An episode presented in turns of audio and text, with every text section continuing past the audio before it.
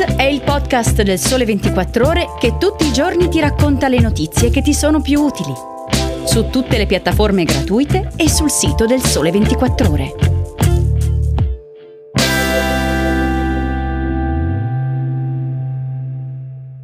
Ciao, bentornati all'ascolto di Start. Sono Rosalba Reggio e oggi affrontiamo tre temi, tutti legati alle conseguenze dell'invasione russa in Ucraina iniziata un mese fa la decisione di Putin di far pagare il gas in rubli, le difficoltà della Russia nel trovare un compratore alternativo all'Europa e le conseguenze della guerra sui mercati e sull'economia.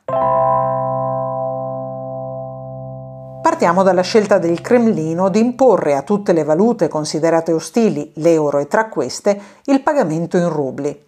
Come ben spiegato nel pezzo di Sissi Bellomo su Mercati Più, questa scelta si rivela un'arma a doppio taglio, perché certamente sorreggerà il cambio, ma toglierà alla Russia un'importante fonte di valuta pregiata.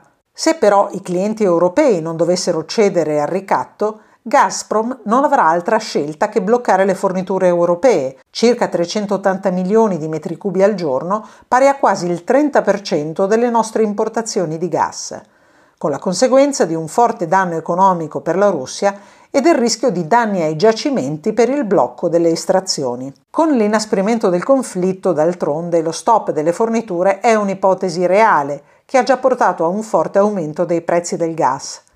La Banca Centrale russa sta sviluppando un sistema di pagamento in rubli, ma questo comporterà per gli acquirenti il cambio dei termini di pagamento, che imporrà la nuova discussione dei singoli contratti, anche nei termini di durata o volumi minimi. La risposta di Putin alle sanzioni però non si è limitata al gas.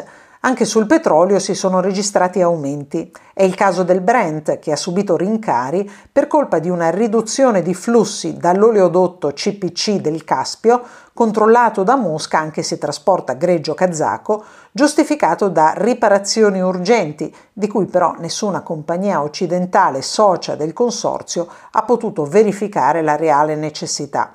Forte dunque il sospetto che sia la rappresaglia di Putin alla discussione europea di un possibile embargo petrolifero contro Mosca.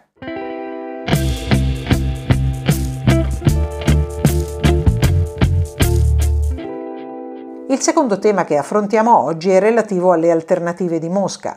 Se noi non comprassimo più il suo gas, a chi potrebbe venderlo? Nel pezzo di Jacopo Giliberto su 24 è ben chiaro che tagliare il metano all'Europa non sarà una mossa facile per il Cremlino, innanzitutto per problemi tecnici. Per chiudere i rubinetti servono tempo, procedure e manovre per mettere in sicurezza gli impianti. Neanche il cambio di destinazione sarebbe una scelta facile. Isolando l'Occidente, per esempio, non sarebbe comunque possibile deviare verso la Cina l'enorme flusso di metano che parte dalla Siberia, non esiste infatti una condotta di collegamento tra i giacimenti che alimentano l'Europa e quelli diretti in Cina. Quali sono allora le soluzioni possibili per la Russia? Una potrebbe essere trasportare il gas europeo nei metanodotti diretti in Cina, scelta però inadeguata perché questi, anche immaginando di poterli raggiungere in qualche modo, non hanno comunque le dimensioni sufficienti per trasportare le quantità prodotte.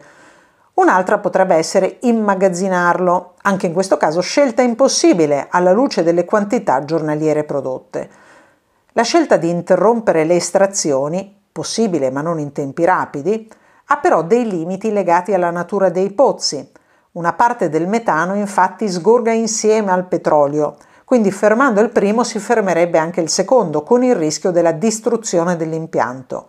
Insomma, l'unica scelta possibile sarebbe interrompere l'estrazione dove possibile, operazione che comporta giorni, non mesi, e continuare ad estrarre metano e petrolio dove sgorgano insieme, vendendo il petrolio e bruciando nell'aria il gas. Una soluzione che però non cancella i danni per la Russia.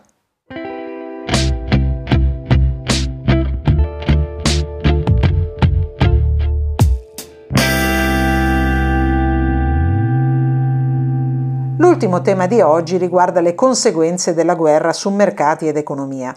Tema ben approfondito da Moria Longo su 24 attraverso l'analisi della lettera agli azionisti di Larry Fink, il numero uno di BlackRock, società di gestione del risparmio più grande del mondo. Il chairman della società individua tre fenomeni che cambieranno il mondo economico e finanziario nei prossimi anni. Il primo riguarda il passo indietro della globalizzazione. Per Fink l'invasione russa dell'Ucraina ha messo infatti fine alla globalizzazione così come l'abbiamo conosciuta negli ultimi tre decenni, crisi già iniziata però per colpa della pandemia. Tutto questo insomma porterà molte aziende e governi a rimpatriare la produzione e ad accorciare le catene globali della fornitura. Questo ridurrà i margini delle imprese e alzerà i costi, quindi creerà pressioni inflazionistiche. L'altro fenomeno riguarda la spinta verso le valute digitali un trend già in atto che con la guerra subirà un'accelerazione perché porterà molti stati a mettere in discussione le proprie dipendenze valutarie.